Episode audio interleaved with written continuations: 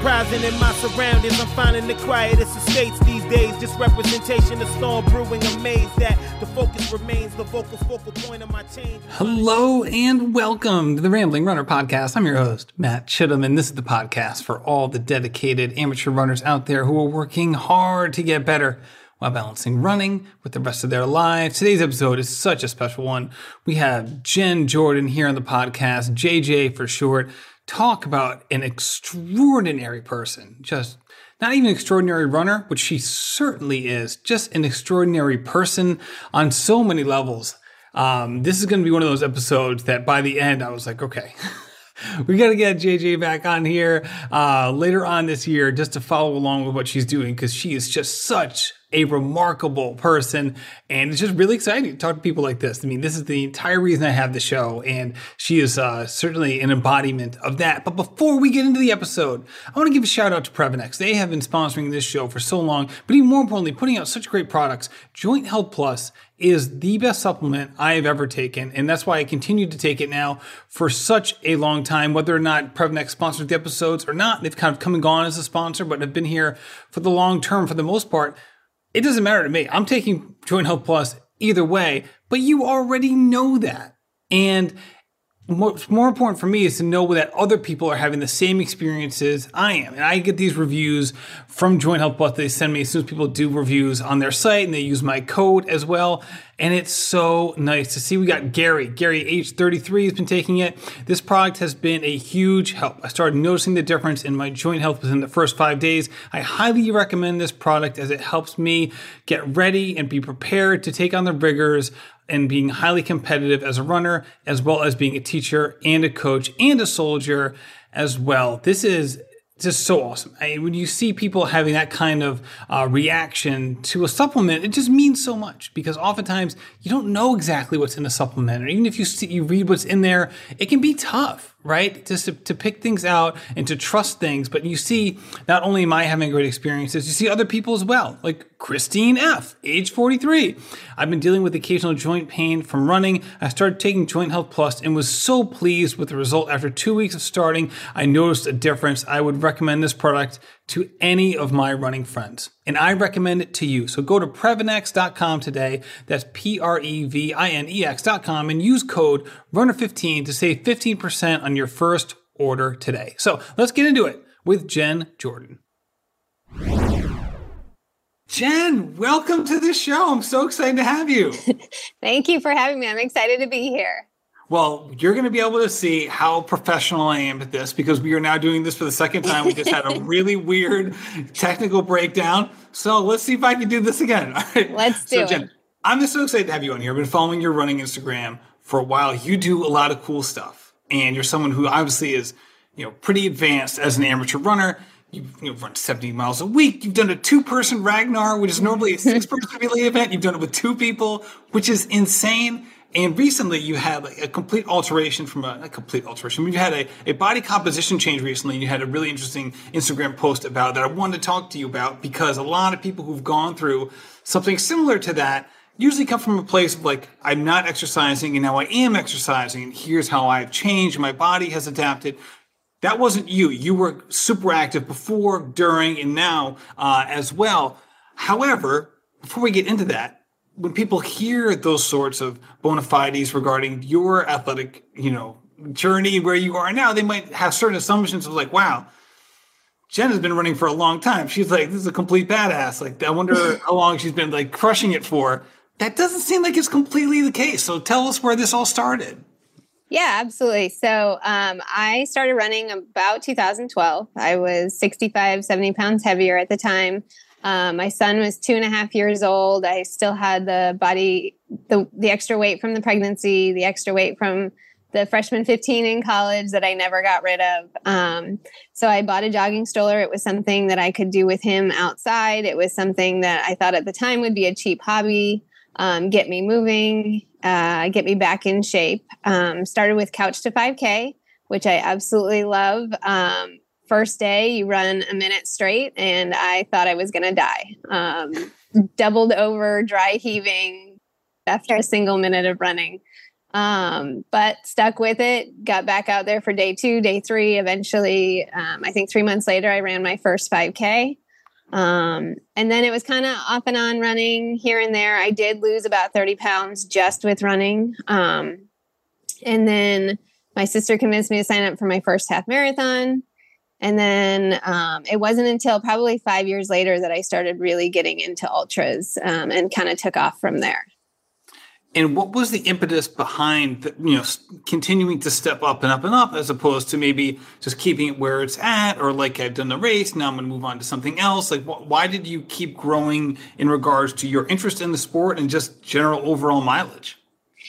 So I'm very much goals driven, um, and I have to set bigger and better goals. Um, and I think I realized I had done, um, I think it was 2015, 2016. I did something like eight to 10 marathons in that year. Um, and I'm not necessarily the fastest runner by any means. Um, I mean, I'm I'm decent. I'm I love where I'm at. I celebrate where I'm at. Um, but I knew that I was kind of hitting a plateau speed wise. Um, and so then I thought, well, why not push the the envelope with distance? Um, and the group that I joined when I moved to North Orlando has some very very crazy runners in it. Um, and when I was training, I was doing Hanson's for a marathon and running 65, 70 miles a week. And uh, one of my friends said, You know, you're training already at the distance that you would need for a 100 miler. What do you think about it? All right. All right. I love how you characterize them as doing crazy things when you get into this journey as someone who's basically running a marathon a month, which is, I think a lot of people would describe that as like, that is, that takes a lot for sure. It, when, when you say marathon, basically, when, you, when you're doing that kind of output, how would you classify how you were running those in terms of like were you out there every time like i'm going to run this as fast as i can? You know where there was some of like certain races you did that certain races you wouldn't. How would you kind of go through that? Yeah for the most part i was running them all at my limit. Um so yes i was pushing my body oh my probably past where i should have been. Um at the time i really didn't know how to train properly. So, uh, you know, pretty much every training run was at the same pace. Every race that I ran was at the same pace. I was training at my race pace. I was kind no of all, getting faster. I was kind of all over the place. Um, not doing what you should be doing when training at that distance. Wow. So did you this is this is an incredible amount of running, especially at an elevated pace, right? We're not talking about recovery paces here obviously so how did you like manage to like I not manage but how did it go from an injury standpoint uh, for you during that period of time? I would say that i got pretty lucky. I mean knowing what i know now i probably should have been injured a lot more than i was. Um, i really didn't take care of my body the way i should have. I didn't fuel properly. Um, i really didn't know any better. So i i was running more to run the races and not as much training. Um, so I would do, you know, a couple of shorter runs during the week, you know, maybe 15 to 20 miles on the weekends that I wasn't racing, and then go out and race, like you said, once a month. Um, but I wasn't doing all the things that I should have been doing to support that. Well, I guess that makes sense. Like, there's no way you'd be able to do all of that at once and stay healthy for an extended period of time. Of like doing like, hey, I'm going to do all this training during the week and race and race all of these weekends. Um, you know, and you, know, you have other parts of your life as well, right? Like you mentioned, you're a parent, you work. Like, there's no way that from a recovery standpoint that would even be possible for an extended period of time. Yeah, but I definitely got lucky as far as you know. I should have been injured several times over during that period of running this this is so many miles. And i'm like sitting here i'm like baffled like this is absolutely wild. So all of a sudden you you've joined this group where the way you framed it what you're doing isn't really an outlier. It's just kind of like hey everyone else is doing this. Did you happen upon this kind of group or was this like you were searching for some sort of like like-minded runners uh, at that time? Um, so when I was in the East Orlando area, I was part of a group called Moms Run This Town, which is a national group. Um, and then when I moved to North Orlando, one of the girls that was in the same group introduced me to a different group, West Volusia Runners, that is packed full of crazy ultra runners. So it was kind of happenstance. I didn't, I wasn't necessarily looking, um, but once I joined them, I knew I had found my people.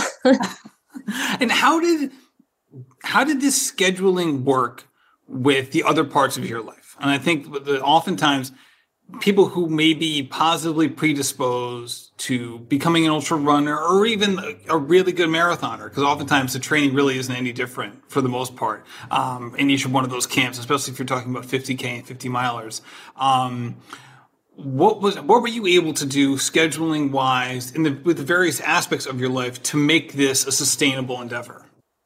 Um, so you know, you obviously have to sacrifice some stuff. So you know, from a social standpoint, um, obviously early bedtimes during the week, especially on Friday, Saturday nights. So what does what does early mean? Uh, I don't get as much sleep as I should, but I try to be in bed by nine o'clock uh, most nights. We run anywhere from start time of four fifteen. Usually by four thirty, we're hitting the road uh, during the week. Um, and, and how then, many people are you running with in terms of like that early hour? 4.30 we usually have four or five of us and then we'll have 25 to 30 at 5 a.m so that's wow. when the, the main group is at 5 a.m um, but we have some that need to start early for you know whatever reason. They have to get to work they have to get their kids ready. So i'm almost never i, I hardly ever log miles by myself that's really impressive. I, am very, very lucky. Yes. There has been times in my life where I was on a similar schedule. Maybe I didn't go to bed as early and I paid for it, but I woke up at the same time as you. And I never ran with anybody for like five years for that exact reason. This is so interesting. There's no question I would not put in the miles that I put in if it weren't for the group that I run with. So weekday miles, what is kind of a typical, say Monday through Friday? What are some? What's a typical daily run look like for you, and when when do you finish up? So um, Monday's always my rest day. I usually have eight to 12 miles during the week. I'd say eight to 10 is usually um, the distance. Tuesdays are usually speed work. Um, so we'll start anywhere, like I said, 4.15 to 4.30, um, done and home by 6.30 at the latest, um, ready to either get my kid up. Um, sometimes he gets himself up or, you know, shower, get to work. I try to leave for work by 7.15 and get to work by 8. You were out of the door by seven fifteen. Oh yeah. oh my god. I, oh my god! I, I can't even I've believe it. Perfected taking a fast shower, getting ready, getting out the door. Holy cow! All right. So does does does little guy is he on the bus like or does he get the bus to himself? Does dad help out? What is what's what's the how does no? So, so I'm a single mom. Um, so during the school year, I have him by myself. Um, I'm very lucky that he is super independent. Um, now that he's in middle school, his bus doesn't come till 8:55. So oh. he'll wake up usually after I'm out the door at 7 30, 8 o'clock. And then, you know, I FaceTime with him every morning, make sure he gets breakfast, brushes his teeth, all that good stuff, um, and gets on the bus on time. Wow. So you guys are making this thing work. This is this is oh, very yeah. very interesting. Um this is so strange because like not strange because i would i can see myself say if i was in that position being like all right there's just too many hurdles here. There's too many hurdles. I'm doing this by myself the, the kids are gonna get to school on, on his own. Like i can even if they were perfectly capable and willing i could see my i could see talking myself into the fact that no i need to do this i need to do that and and to make it happen. Obviously that's not what happened here with you. Is this something that for you you've kind of learned to embrace? Or maybe were you a super independent kid and this just kind of comes natural for you as a parent? Like how does how did this kind of manifest itself um i i just think that we're both problem solvers. So you know we we have our priorities. Um obviously it's very selfish but it's one of the top priorities in my life. Um, and i'm not willing to sacrifice that. So it's it's we figure out how to make everything work because you know everything has to happen. And so you know one way or another we're going to make it all happen. There you go Yeah, you, and you certainly do. So tell me about this two person Ragnar event. So, like, Ragnar has been a sponsor of this podcast before. Really cool stuff. And obviously, with COVID, that was like such a crippling thing for their business. People traveling around in vans. Obviously, that's not what, what was going on for a lot, a lot of people. Um, but it's a really cool thing where you get the van going, you're going through this relay, and it really is interesting. Um, it's hard for six people to do it. It is a true test you don't get a lot of sleep. There's almost no recovery for people, and they're out there running, and they feel like every time they get back out it, they are still recovering from their last run. And again, yep. this is under normal circumstances with the race. You did not approach it in a normal way. First of all, why not? I mean, not much about me is normal, so why do any race in a normal fashion? Um, I had done so trail Ragnars are eight person or four person is an ultra. And so I had done Ragnar Alafaya as a four person team. Um, and I've also done it as an eight person team. And so I don't know, it just got this crazy idea one day that I don't want to go back and do the same thing I've already done. So let's see if they'll allow us to do it as a two person team. There you go. See, Ragnar, like they they even undersold this because they got their video on their website where they, they, chronicle you and Diane going through this, and they even frame it as like six people, right? Because I think that's kind of what it is for the for road Ragnar the 6 mm-hmm. people. Mm-hmm. Um, but for for ultra, it could actually be eight. You guys are right here doing it with two. Um, so you said you want to do it with two. Was there an obvious selection for for your uh, partner? Absolutely, yeah. So Diane's the one that got me into 100 mile races, um, and I knew out of everybody in the group, if I was going to approach somebody and know almost 100% that they'd say yes, it would be Diane. So was this just you getting back at her for bringing you into the ultra community? Absolutely not. No, I love I love ultras. I love everything about ultras. The community is amazing. Um, no, it was just I wanted to experience it with her. So tell me about the reco- like the mileage and recovery for these stages because this is an enormous endeavor. I guess, I guess, I guess, generally speaking, how many miles did you have to go, and how many miles did you have to cover? And we'll talk about like how this broke down because I think you, the, these wild adventures are just fascinating, and I love to kind of hear like the logistics first uh, before we dive into how we even made this possible. Obviously, by we I mean you guys, not not. yeah. So um, at the actual race, we each did 100k, and you know, under normal circumstances, 100K, which, you know, it is a long way. 62.4 miles, miles yeah. is, is a long way. Um, but running 62 miles straight is one thing. Doing 62 miles as a relay where it's double the time, you have rest time in between is a completely different beast that I don't think either of us were as prepared for the mental aspect and the physical toll that taking that takes on you of having all that rest time um, and extending the lack of sleep pretty much double what you would normally be doing for 100k so did you think that the going into it did you think the rest time would be a positive yes you? yes. Gotcha. And how you yeah. just framed it turned out it really it, was, it really wasn't. It was not we were so much more tired at the end than we would have been just running 100k straight. Like neither of us the first couple times were okay. And then once we got into the middle of the night neither of us wanted to stop. We just both wanted to run and have versus having to wait for the other person to do their leg and then go back out um, with no sleep. So were you in, was it was it the van model for you or was it just like were you kind of camped out we were camping, which was almost worse because Diane hates camping, which I love it, but it was still, you know, you're roughing it in between. So it's not like you're getting good, solid sleep or, you know, rest. So were you, what was the typical lengths for each leg? Not just in terms of mileage, but also for time? Um, so obviously at the beginning we were a little bit faster, but I think the the distances were four, six, and seven for red, uh, yellow, and green. Um, I got those backwards: green, yellow, and red. So at the beginning, we um, alternated every other loop. So it was anywhere from four to seven miles, uh, maybe 45 minutes to an hour, hour 15 when we got a little slower. And then overnight, we decided to double up the legs um, so that we could have a little bit more rest in between. If we wanted to take a nap, we could. Um, and that helped, but it was still just you know, going for 30 hours. I don't even remember what our time was 25 hours versus, you know, you do 100K in 12 to 13 hours and you're done. Were you able to sleep? Um, I mean, uh, no, N- not really. I might have closed my eyes for 15 minutes and, you know, got back up and kept going. But it You was didn't, you didn't have the Courtney Dauwalter 87 second nap or anything? no, I am not that talented. So, and then also you have to keep refueling. So it's not even like, all right, I have an hour off. Like, no, you have to like go to the bathroom, change your water bottle. Do you have to change your gear? Do you have to eat? How much do you eat?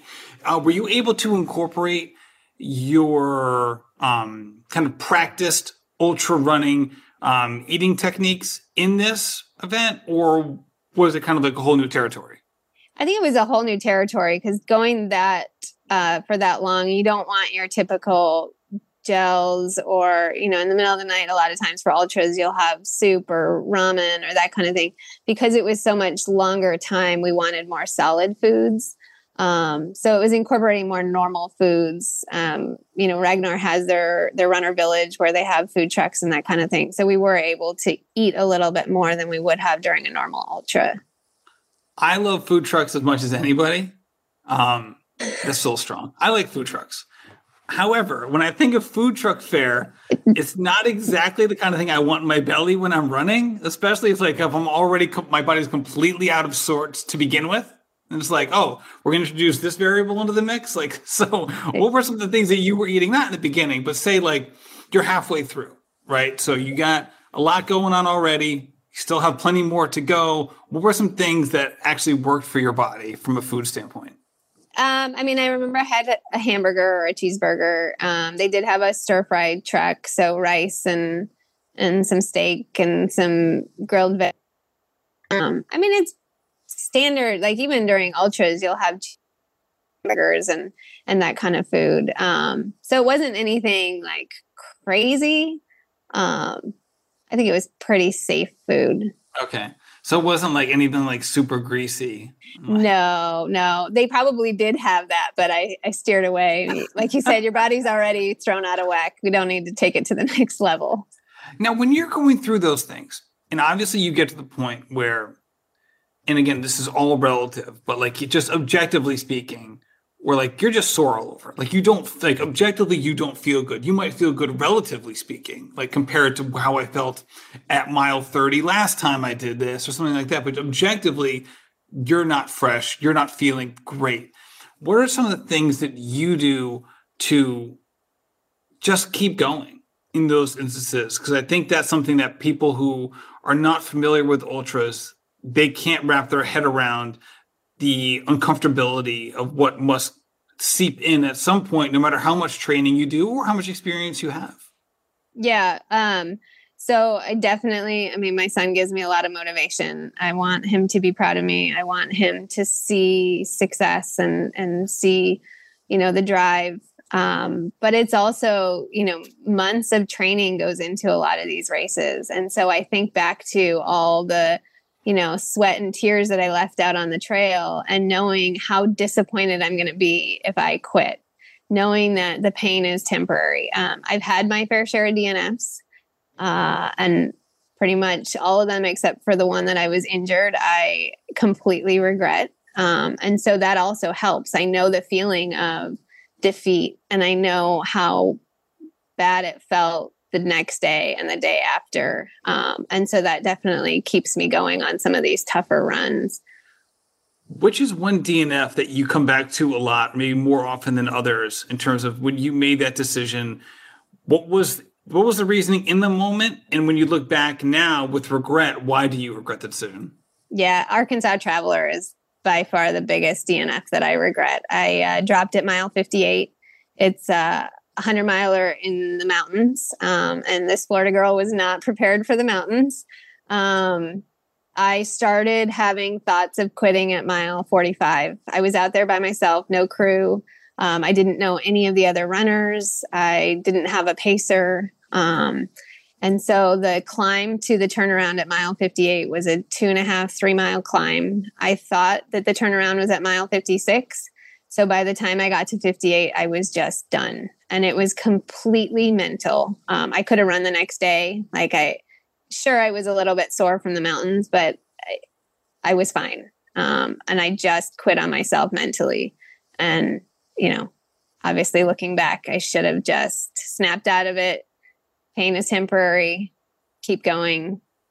So was it that that in that mile and a half between the person where you thought the turnaround was going to be and where it was was it this feeling of like i don't know where i am or who knows where this turnaround is kind of like were you aware that you were still relatively close to the turnaround? Or what was the what were the mental games going on during you know that 15 minutes or so or that, that really kind of set you over the edge where you you felt like this was going to be it yeah, so I think just the last two miles were the the cherry on top of I had no desire to go up one more mountain. Um, I I just you know 100 miles is a long freaking way.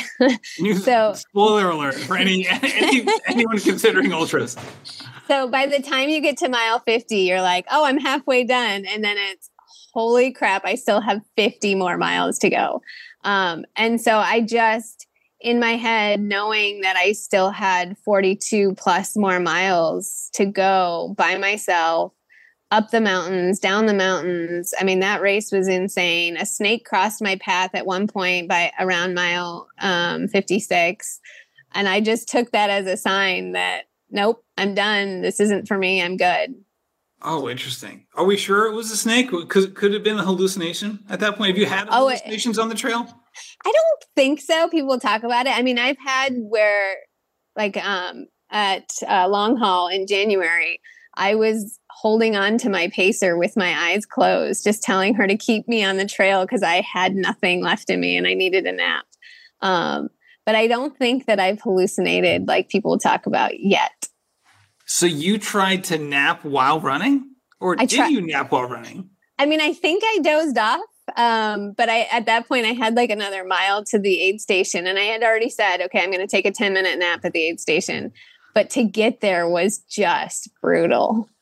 I feel like that's like a personal, like, or like a, a physiological line you don't want to cross of like the napping while running. Cause all of a sudden you're like, all right, like my body's now this is okay. My body's like, thinks this is fine now. So now, like, now no longer, I forget the, the the physical system that occurs when we sleep and all of a sudden like our, our body kind of like becomes comatose in a way so that we don't literally act out our dreams and you know to the to the health and safety of ourselves and whoever happens to be in the house. Um so i feel like if you knocked off like you if you knocked that wall down it would ultimately might benefit you in the moment. I think long term you'd be like all right now i'm acting out this dream where i'm jumping off ledges and like i'm literally yes. doing it while i'm sleeping that could end up very badly. all right. So this this is all fascinating to me. You obviously are doing so many cool things, and you're doing this as a single parent, working as an engineer. You're just you're living a life that I feel like a lot of people out there like, I wonder if I could do this. I wonder if I can do this. And yet, here you were, beginning of 2021, um, at on some level, not completely happy with your body composition. So can we just start from that point of like deciding um, that you want to make some sort of change and why? Because obviously, again, I don't want to put words in your mouth. Your body's been very good to you in terms of you've been healthy, you've done all of these amazing things. It wasn't like this was like a you know some people have you know have like this rebellious relationship with their body that's constantly injured and it doesn't they, they can't do the things that they want to do. You've experienced so many things. So where did this where did the genesis come in terms of wanting to change some of what was going on? Yeah so middle of january is when i ran my last 100 miler um, which was long haul. Finished 2210 had a oh my god, you're killing it, JJ. Twenty two ten. Oh my god, amazing race. I mean, I you know everything came together on that day. I've tried several times to go sub twenty four, so it, my body has been like you said, me, and I had the race of a lifetime. Um, but then I just started to feel like I was reaching the limit of where I could go. Um, you know, I'm going out and running 70 miles a week and staying relatively injury free. but I felt like I was reaching a plateau. Um, I wasn't doing any cross training. Um, and I wasn't really paying attention to what I was eating. I would go to Wawa and have thousand calorie subs after a long run. Absolutely loved beer. I mean, I was going out to the breweries three or four or five nights a week. Um, I mean, only having a couple beers, but it all adds up. And so I just felt like I was reaching the limit of where I could go. Um, and so one of my training partners suggested that I talk to her nutritionist. Um, and I did and joined the gym that she works through, a CrossFit gym. And so now I log everything I eat. Um, and I, you know, I love it. A lot of people see logging as a chore. Um, I see it as a challenge. And so you know, trying to fit everything into my macros and my calorie counts and and make sure that I'm fueling my body for success, timing all my meals properly, and then also going to the gym three to four days a week on top of um, all the running to make sure that I'm treating my body correctly and, and staying injury free. And how has your relationship changed with alcohol, or has it changed? So honestly, when I first my first nutritionist appointment, um, she asked me what my non negotiables were. And I said, I'm not giving up beer at all, hands down. I love beer, I love the taste. Um, and that's a non negotiable for me. And now I find myself saying, Well, I'm putting in all this hard work, I'm seeing the results. I don't want the beer.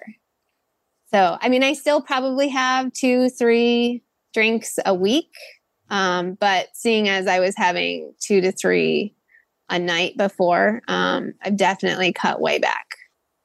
Yeah, it's a big difference for sure. I I started doing that as well recently. So, you know, basically, I say the first five six months of 2021, which isn't a whole lot different than 2020, frankly. Um, I was having like one or two drinks a night, basically, and I would there would probably be one night a month where I wouldn't have like a drink right? I mean, I don't, I can't even remember the last time I was drunk. I mean, honestly, it might have been three years ago, but I'm just guessing. I can't even remember when that was.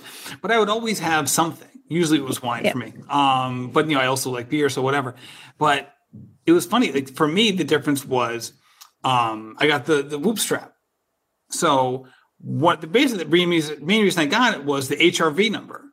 So the heart rate variability score, which is which was you know, way of, and you, I'm sure you already know this. I'm just saying it you know, just, for like for the show and people who are listening who might not be familiar with it.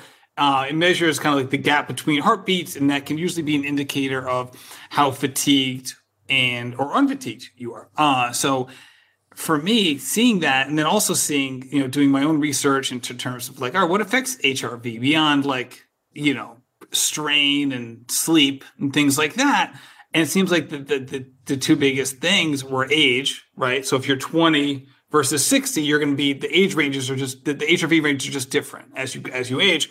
In addition to that, the other big thing was alcohol. And it was like even yeah. one drink can make a difference in your HRV. It's like, all right, well, I'll give this a try, you know? And so I'm kind of like right now, like I'm on this little personal experiment to see how it's going to affect it. Because when I thought about alcohol, I thought of it in terms of like, all right, is it affecting my fueling? Yes or yep. no? I'm like, I don't think it is. I don't think it is affecting my fueling as long as I'm not like staying up late to like eat fourth meal or something. You know what I mean? Um, yeah. I never thought about it in terms of its effect on recovery. And it's so interesting for me to like kind of go in this whole new to, to go without drinking alcohol, but for a reason I never would have imagined, even like a couple months ago.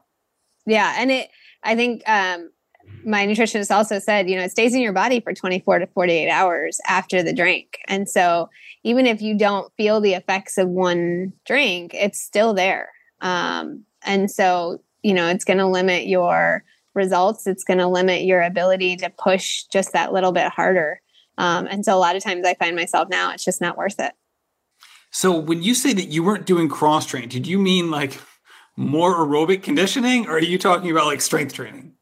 Strength training. So okay. the only thing I was doing outside of running was my son is huge into Pokemon. So we would walk two to three miles several nights a week so that he could catch his Pokemon. That was the only thing activity wise I was doing outside of running um, up until February. So are you doing CrossFit or are you just doing some Olympic lifts in a CrossFit gym and things like that? Nope. So I go to um, CrossFit or fit classes three to four days a week now. Um, and I try and do it on my easy run days. So, you know, if I have eight miles of running, I'll either start at 4:30, go to CrossFit at six, or sometimes I'll split it in between. If I'm going to fit class at 5 a.m., I'll do, you know, four miles beforehand, four miles after, or in the afternoon, just try and fit it all in. And what's happened in the last few months? I, I mean, the pictures speak for themselves, but a huge transformation. I've set a 5K PR, a mile PR. Um, I definitely feel like I could set a half marathon PR. Um, training now for another 100 in September. I'm going to try and uh, beat the 2210. I'm by far the best shape of my life. Um, and it's all coming together, I feel like. Have you had to change your mileage because you're putting this new stressor in, on your system? I haven't. Um, and I'm definitely in tune with my body. So, you know, I, am very stubborn. I will say that. Um, so I, I, I like to stick to the plan.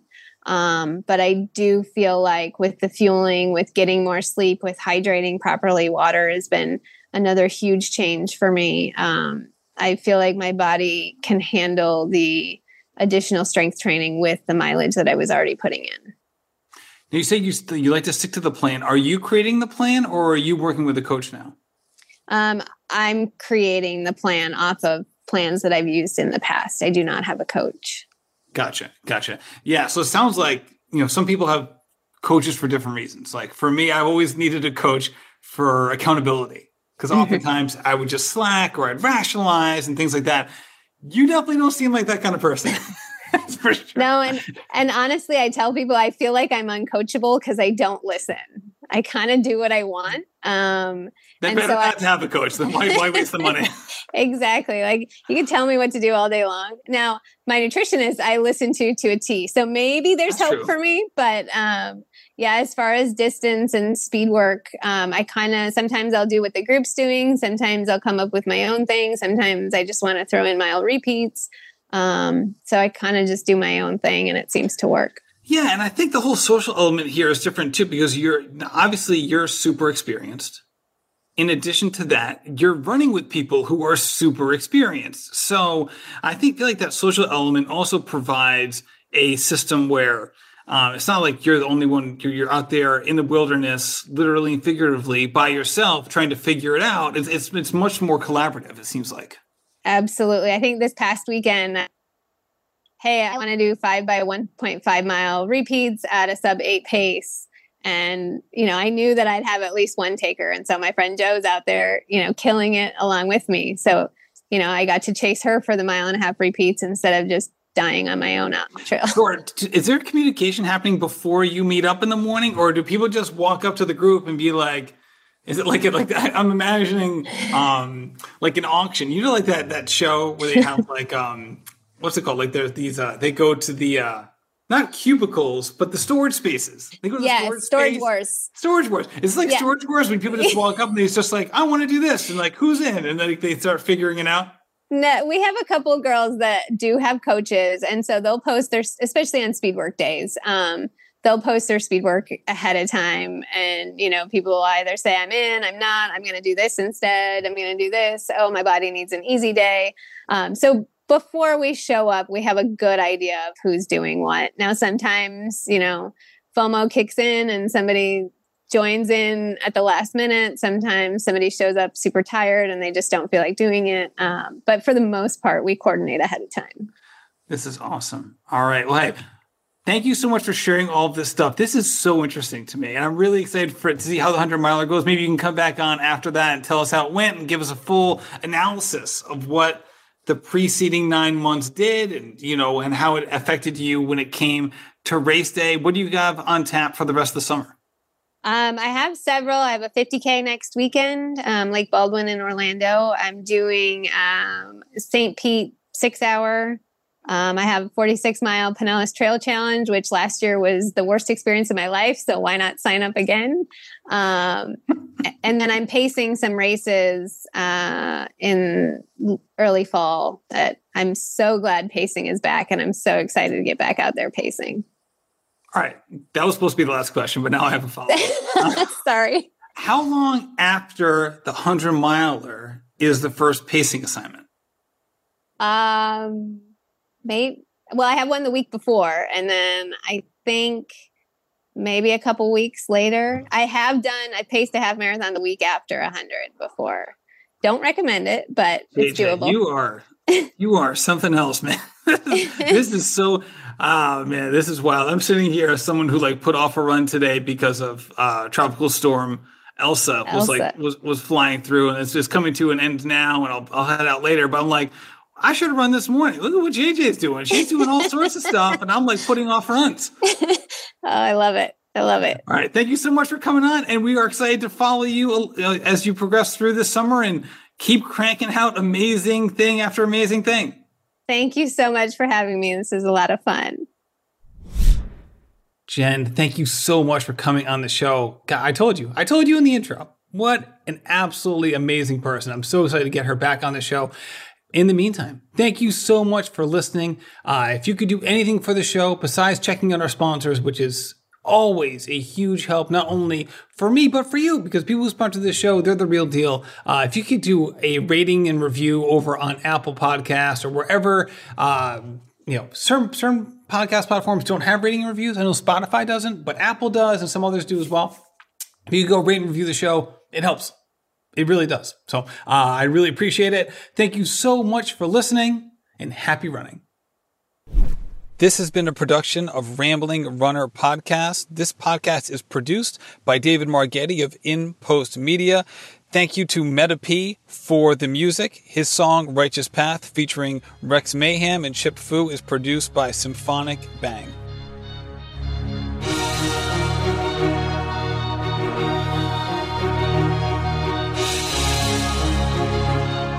Yeah. Enterprising in my surroundings, I'm finding the quietest estates these days. Just representation of storm brewing, amazed that the focus remains the vocal focal point of my change. I'm trying to show this industry.